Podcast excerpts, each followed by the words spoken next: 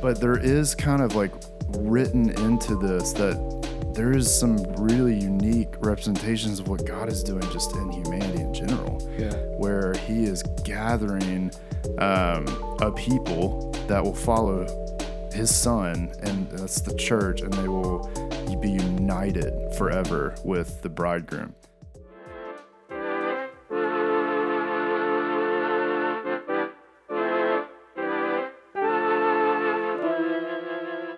Hey everyone, welcome back to The Bible Distilled. I'm Ben Davey, one of the hosts of this podcast, and I'm here with Caleb Sprinkle, my bearded man friend. How are you doing, man? I am doing real good. I'm on water today. I am had too. too much coffee. I had I had like nine cups this morning. Yeah. Did not sleep last night. I had there was one that I have blanked on the name of it, but it was this like chocolatey peanut butter. It tastes like a Reese's cup. You still haven't opened that for me yet. I I'm waiting it's to try real it. Good. Yeah. yeah. So it's next from New time, York, I know that. Next time we will shout out where that's from and what it is. But today we're shouting out H two O. That's right. So guys, thanks for coming back. We have um, four chapters to dive into today. And if you're new to this podcast, really our goal is to just equip you in the scriptures to show you some major themes that occur over and over again. Ultimately, how everything's pointing to Christ. It's telling a story of redemption. Uh, from Genesis to Revelation, and we hope that you'll be encouraged by it. Most importantly, that you'll be encouraged to open it up yourself and go deeper than maybe what you've been doing in the past. But yeah, mm-hmm. Let's get into it. So chapter twenty-three to chapter twenty-six, yeah. a, a lot happens, a lot of death. A lot of death, a lot of narrative. We start out um, with the death of the matriarch, um, Sarah, this new Eve. Um, and so she gets a whole section because this is a big deal. Yeah. Um, the, I think maybe the biggest thing that I, I want to explore here. So after, after Sarah dies, um, Abraham is, again, he's, he's wandering around in this land of Canaan. Um, he's not like, it, it's this land of promise, but we start to see, especially here, Um, that he invests quite a bit into putting down roots mm. here. So um, last week we saw he made a treaty with Abimelech, and here we see um, that he's forking out a ton of money mm. here to start this ancestral burial ground for him and his family and his ancestors. You'll hear a lot of, like in the Old Testament, where they were gathered with their people and their ancestors, and so he is um, starting this, essentially, in this foreign land um, that ultimately God promised would be his and the people of Israel one day. Yeah, and and we were talking earlier about how it's a great picture of how we're supposed to be dealing with the nations or mm-hmm. like the unbelievers in our lives. The way that Abraham deals with the Hittites is very much just drenched in kindness, integrity, honesty, generosity. Yeah. Generosity. Yeah. Um, you know, he could have wheeled and dealed. Mm-hmm. He, tr- he could have tried to just, you know, lowball and do all of the kind of things that are just so normal in our culture. Mm-hmm. Um, and I think that we all kind of have that tendency to, um, you know, use people or kind of use our situation to earn sympathy mm-hmm. so that we can get stuff from people like, oh, I'm really struggling with this thing. Like, hey, here's my Cash App. Like yeah, send me short, some shortcuts yeah. and yeah, cut corners. Yeah. Yeah. And, um, and he doesn't do any of that stuff. Um, and so I think it's a really good picture of like, he's, he's fulfilling his God-given mandate to be a light to the nations. Mm-hmm. Cause I think they would have fully expected a, a dishonest, you know, wheeler dealer, whatever. And, and he's not, he's the opposite of that. And so, yeah. and God's name is on the line. Right. Like, and so Abraham is, is wanting to model that, you know, God is one of generosity, um, and faithfulness and love. And I mean, he, again, he, he does a lot of things wrong, but he does get some things right. Um, and I think even in chapter twenty-four, Um, he is now real old, like mm. super old. And I think he is realizing that he's coming to the end here. yeah. Um, and, and, you know, just to kind of wrap up that thought, like, because I, I can see myself doing the opposite of this a lot, is like the, the showing the kindness. He's not short-tempered. He's not harsh. Mm-hmm. And he could have been, um, but he's like the picture of kindness. Yeah. And I think sometimes Christians are really good at like being truthful mm. and not really like, we just forget the commands to be kind. Mm-hmm. Like, and we forget the fact that it's the fruit of the Spirit too. Um, and so I think we, you know, we, I don't want to just like breeze over the kindness of Abraham and yeah. all of this, because we, we have a lot to learn from it. So well, and he's fin- he, well, no, I mean, to connect it, like he's finishing well, mm, you know, yeah. like he, He is getting older, like he, he's seen his end, but even still, like he, you know, finished the race, mm. you know? Um, so no, you're, you're absolutely right. Like even in all dealings that he does, like seasoned with kindness and grace and, and generosity. So, yeah. but at uh, the beginning of twenty-four, we have him now wanting to, I mean, essentially set up his son well. Um, yeah. So... with Isaac, um, which is interesting because like Isaac is this child of promise, and we get like maybe three chapters of him. so yeah. it's like we've been waiting, we've been waiting, and it's just like his narrative is just kind of breezed over. Um, yeah. And we can read a chapter like this and be like, what the heck is happening? But man, as I was digging into this chapter, like this one, This one blew me away mm-hmm. um, on just the massive amount of theology that we can find from it. But starting with the narrative, um, Abraham says he's old, God blessed him in every way. And then he tells his senior servant, hey, I want you to find Isaac a son. Mm. Um, and a little bit of context there, like it, it says that like Abraham doesn't want Isaac to leave and he go find a wife, because ultimately, like, he might not come back. Yeah. he uh, and we do see kind of that later with Jacob. Like, Jacob goes away for mm-hmm. a long time. So, like, he...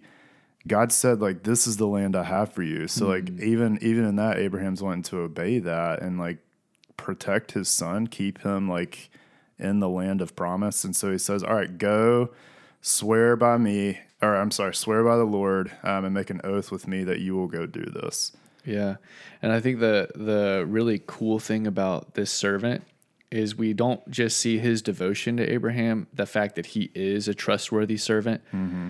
but the fact that he actually adopts the God of Abraham. And yeah. so he's praying all the time. Um, at, At one point, his prayers shift mm-hmm. from, you know, the Lord of my master, the Lord of Abraham, to just the Lord. Yeah, verse twelve, the Lord God of my master. And then down to verse twenty-six, it just says, and worship the Lord. Praise yeah. be the Lord. Yeah. And that's a really cool picture of, again, Abraham carrying out his purpose to be a light to the nations. Through this man, the nations will be blessed and be brought back Um, to Yahweh. And it's really awesome to see how that plays out in the servant's life. So yeah, he's devoted, he's trustworthy.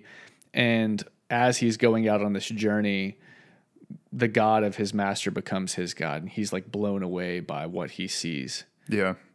Yeah. And it, you know, the prayer is a little interesting. Um, 'cause he's, he's essentially saying, you know, God, I want you to, I want you to like, do this really specific thing. Yeah. Um, and like, if I meet a woman that will like f- feed and water these camels, and like, it's just this really unique prayer. And so like kind of we're left wondering like, did like, is, does God just like move in that really like specific way? Is that yeah. how it kind of works? But, but I think like what, what is greater, like a greater thing that's happening is like, this is what kind of Abraham and his family did. Like mm. they were very hospitable people. Like mm.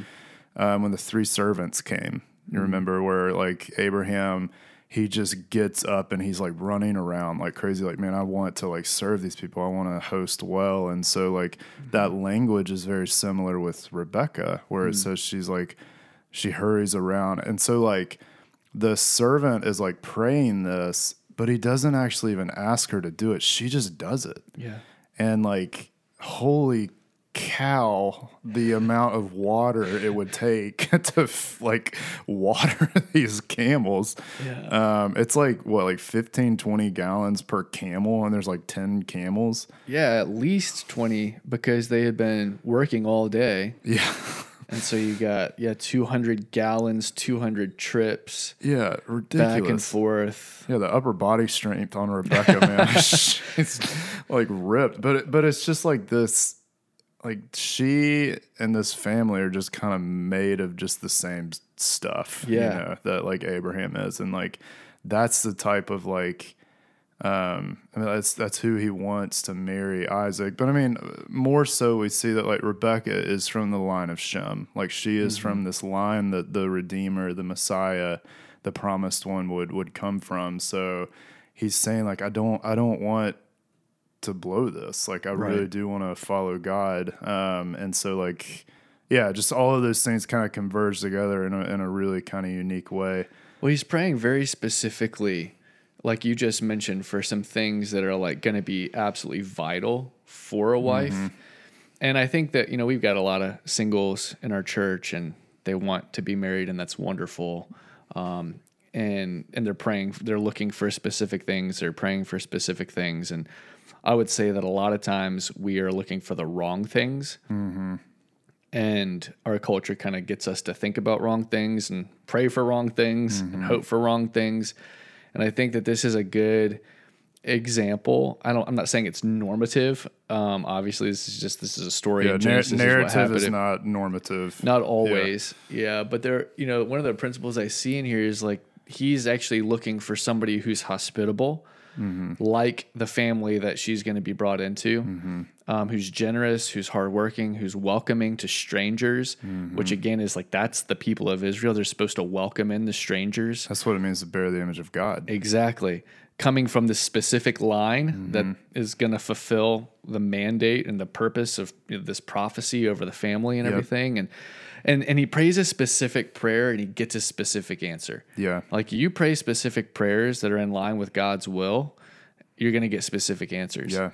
Um, and I think that that's just really cool to see. He's just so blown away by it. Like, yeah. wow, I didn't, wow, this is incredible. Right. She's even from this family. And then he worships God. Like you, you really are the Lord. Yeah.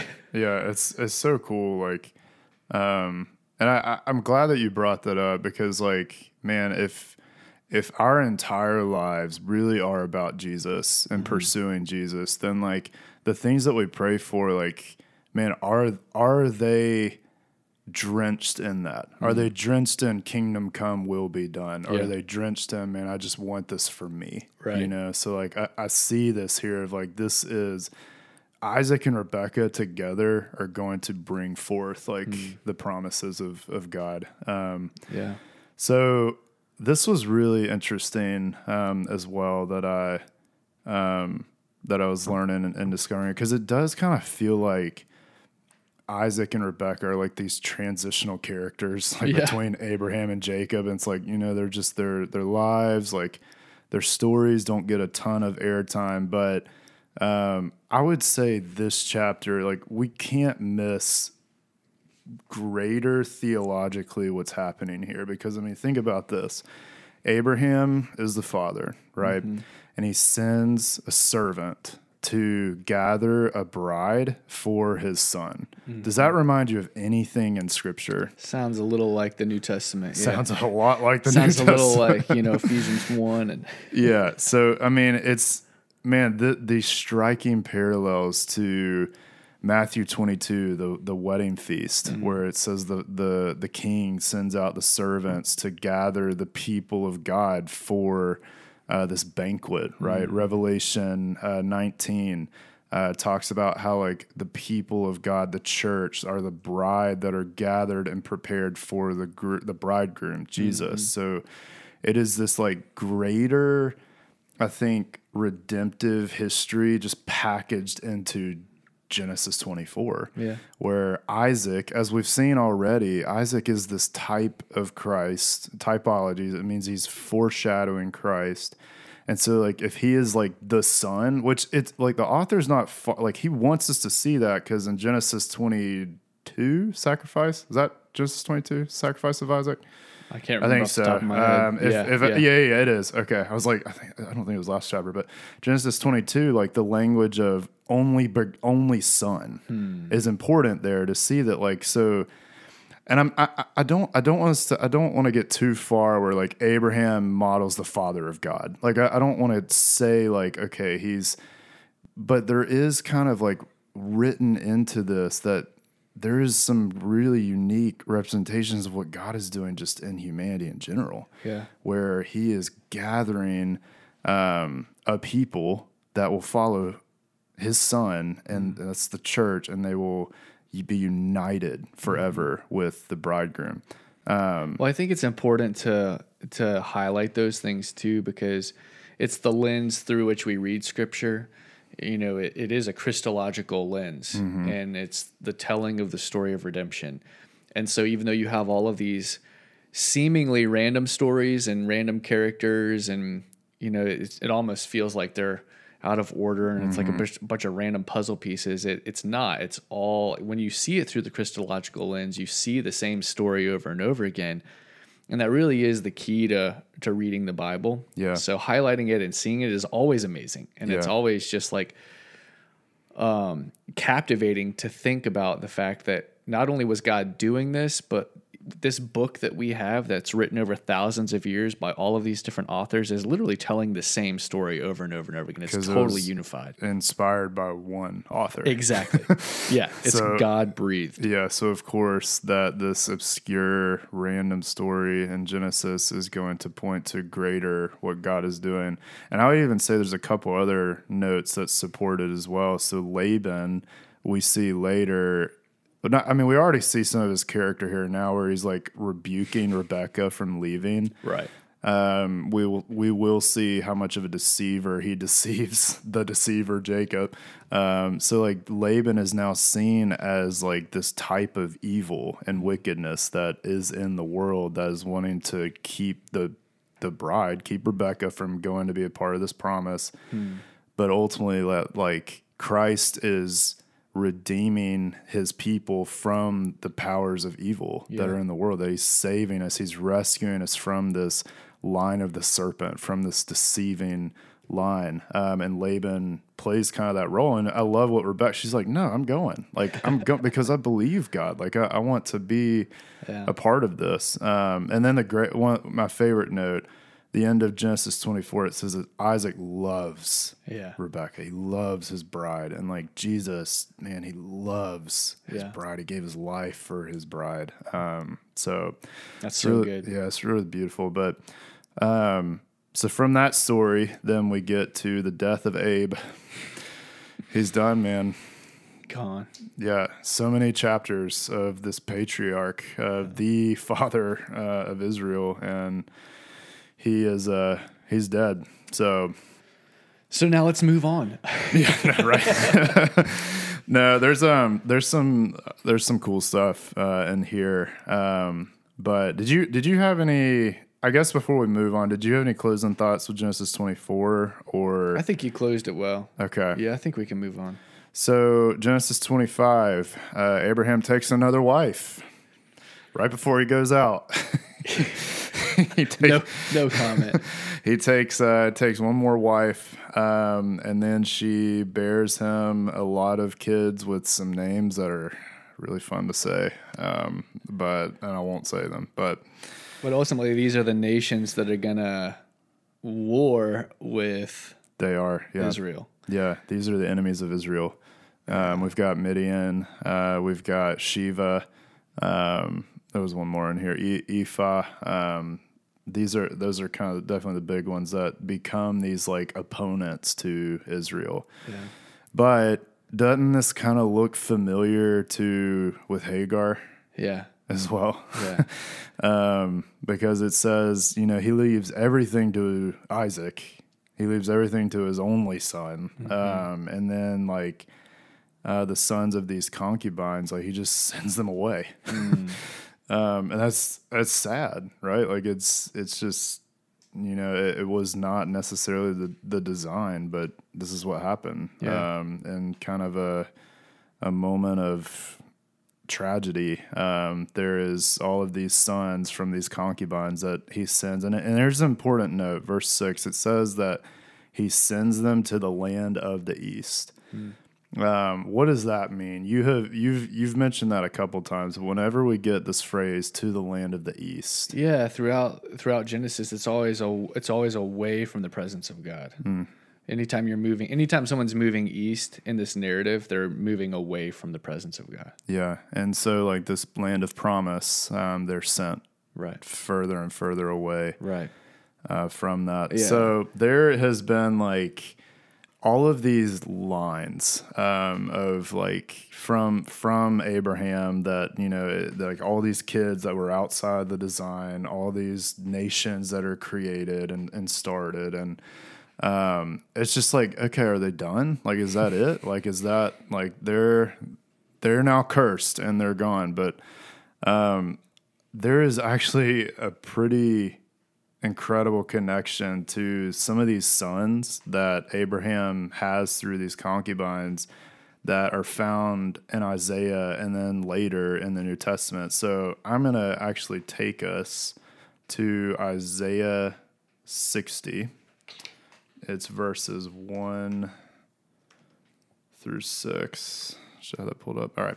So arise. Uh, so the context here is they, the Israelites have been sent out into exile, and um, Isaiah is giving this them this like picture of future glory mm-hmm. of like redemption for them um, because they have been taken away from all they've known, um, and there's this future glory. So he's saying, arise, shine, for your light has come, and the glory of the Lord rises upon you. See, darkness covers the earth, thick darkness is over the peoples, but the Lord rises upon you. His glory appears over you. Nations will come to your light, and kings to the brightness of your dawn. Lift up your eyes and look about you. All assemble and come to you. Your sons come from afar. So afar is another phrase for like from the east. Yeah. Your daughters are carried on the hip. Then you will look and be radiant. Your heart will throb and swell with joy. The wealth on the seas will be brought to you. To the riches of the nations will come. And here's here's the biggie. Herds of camels will cover your land. Young camels of Midian and Ephah and all from Shiva mm. will come, bearing gold and frankincense and proclaiming the praise of the Lord. What scene did you just have in your mind there? The birth of Christ. That's it. Yeah. So if Christ really is the faithful Israelite mm-hmm. who is coming to do what the Israelites couldn't do, yeah. um, then these nations are coming to him. And I would even say a step further that like the gospel extends to all nations, that all peoples are redeemed. Yeah. So even these sons that are coming from this like really messy kind of situation, like their peoples get to be a part of the greatest thing that is to happen yeah. uh, in history, is that Emmanuel, God with us, is here, and he is, he is I'm fully man, and yeah. he is born uh, in this obscure place. And these three kings, the wise men, come where? From the east, um, mm-hmm. towards the glory of of the Lord. So it's just a beautiful picture, man. I mean, when you when you told me that, I I, I get goosebumps now, even thinking about it. Mm-hmm. Like they are in the east, and they're coming from the east back into the presence of God. Yeah, and in His presence is life. You know, I think of John one. Mm-hmm. In him was life, and that life was the light of men. Like if you want, if you want to, to experience life, the only way to experience is it is in the presence of God. Mm-hmm. So how do people living in the East, living in darkness, living far from mm-hmm. God, get back to the presence of God? It's the, the true and better Abram. Mm-hmm. It's the true and better Isaac. It's the true and better Jacob. It's Jesus. Mm-hmm. And he brings all the nations back. All of these themes, all of these pictures, just like the, the bride and the bridegroom, the the glory of the Lord coming, like extending beyond just um, Israel to the nations. Like, it is the picture of, and that's why, like, we're doing this, because, like, we want you guys to see um, that, like, even, like, all of these stories can be read. And what we mean by, like, redemptively is that, like, from beginning to end, it really is kind of just this one story that is foreshadowing the final end, that, yeah. like, we will all be, if we are surrendered to Jesus, grafted in, coming back westward, coming back to the city that God is making. And, like, mm. where it says that we don't even need the sun anymore, because the glory of the Son of, uh, of, of the Father will, will, will be our light. Yeah. Um, so it's just like, it's supposed to be read kind of in that way.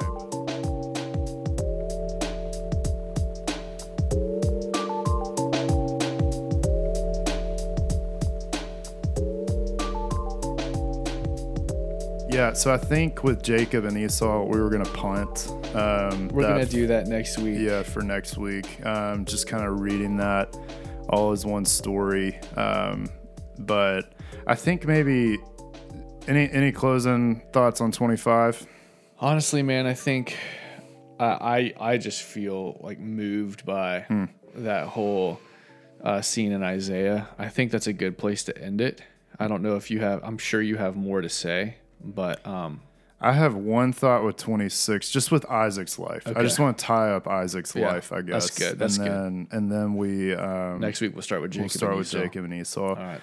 So in uh, chapter twenty-six, um, we see just how amazing Isaac is, and completely obeys the Lord, and doesn't do what his dad does. Um, none Generational of that, yeah, sin isn't yeah. a thing. So Isaac, we have almost a retelling of the same story, um, where yeah. Isaac and Abimelech, um, he lies about Rebekah. He, he's my, she's my sister, um, and doesn't want, he's afraid, right? And so he doesn't do, I mean, he does what his father does. So it's just this, this, fa- the sins of the father, poisoned fruit, and bad discipleship passed on to mm-hmm. the generations. And, um, So there's there's that, but there's also this re-articulation of the promise that's given to Abraham. So the verses one through uh, five, where he says um, that the nations will be blessed through you. I'll make descendants as numerous as the stars. I mean, it's all the same language. Um, he also says, don't go down to Egypt. Um, that's what your dad did. And Egypt means comforts. Egypt means like... like we talked about with Sodom, it's just like, it's this like desire, like what mm-hmm. I, like, just obey me, stay where I, the land where I tell you to live, uh, yeah. verse two. Um, and so like we have that. And then immediately after that, um, Isaac, um, does that thing with, uh, Abimelech, which the positioning of the stories, I mean, again, we're supposed to see this almost as like a retelling of Abraham's life. Right. But there are some differences. And the, and the reason why I'm, I'm, making this point is Isaac, there are some pretty significant differences that Isaac does end up staying in the land, and he does end up doing the mission of his dad. Mm-hmm. So he goes around, he's like, so when we're reading, like he's digging up all these wells, mm-hmm. it's like, what are you doing? But like the point that he's, he's doing there is that like, he is wanting to extend grace and blessing to the nations. Yeah. He's wanting to give um, the blessings that he's gotten from God to to the nations. And even the king is like, man, like, you are wealthy. Like, mm-hmm. get out of here. We're scared of you. Um, and so, like, they're they're clearly seeing, like, it, Isaac planted crops in the land and it reaped a hundredfold. Like, that's just massive, like, blessing there. But um, the reason why the author is tying those two things together, and I'll end with this, is that Abraham and Isaac... they're not our saviors. Yeah. They're not the ones. Like, they do some good things, whatever, but they also do a lot of really messed up things. And mm. um, the way that God deals with the patriarchs here, mm. it's this like foreshadow ultimately to like how he's going to deal with Israel. Yeah. So like that is like what we see in Genesis is what we're going to see from Exodus all the way to the end in uh, Micah, where mm. God is... just like still working with this really stiff-necked people that do the same things over and over and over. And it's easy yeah. for us to be like, oh, how could they? Mm. But how, like, how much do we just do the same things over and over and over? Oh, yeah. You know? So that is, um, yeah, it, that's kind of where we tie it up with Isaac. Um, is um, somewhat hopeless, but again, God is still patient and gracious and working with his people to carry out his great name in the earth. Yeah. And he's, like you just said, he's not the guy, you know, mm-hmm. and we always got to keep that in the back of our mind ever since Genesis three, every time a new guy comes along, that's what everyone's asking. Is this the one? Mm-hmm. Is this the snake crusher, so to speak? Mm-hmm. Is this the one who's going to be our Messiah? And so again, the answer is no. And so we're still waiting. Yeah. So that's it. Yitzhak. Awesome, guys. Well, Jonathan, thanks for sitting there and producing this thing, man. And Caleb, love you, dude. Guys, thanks for joining us. We'll see you again next week. See you guys.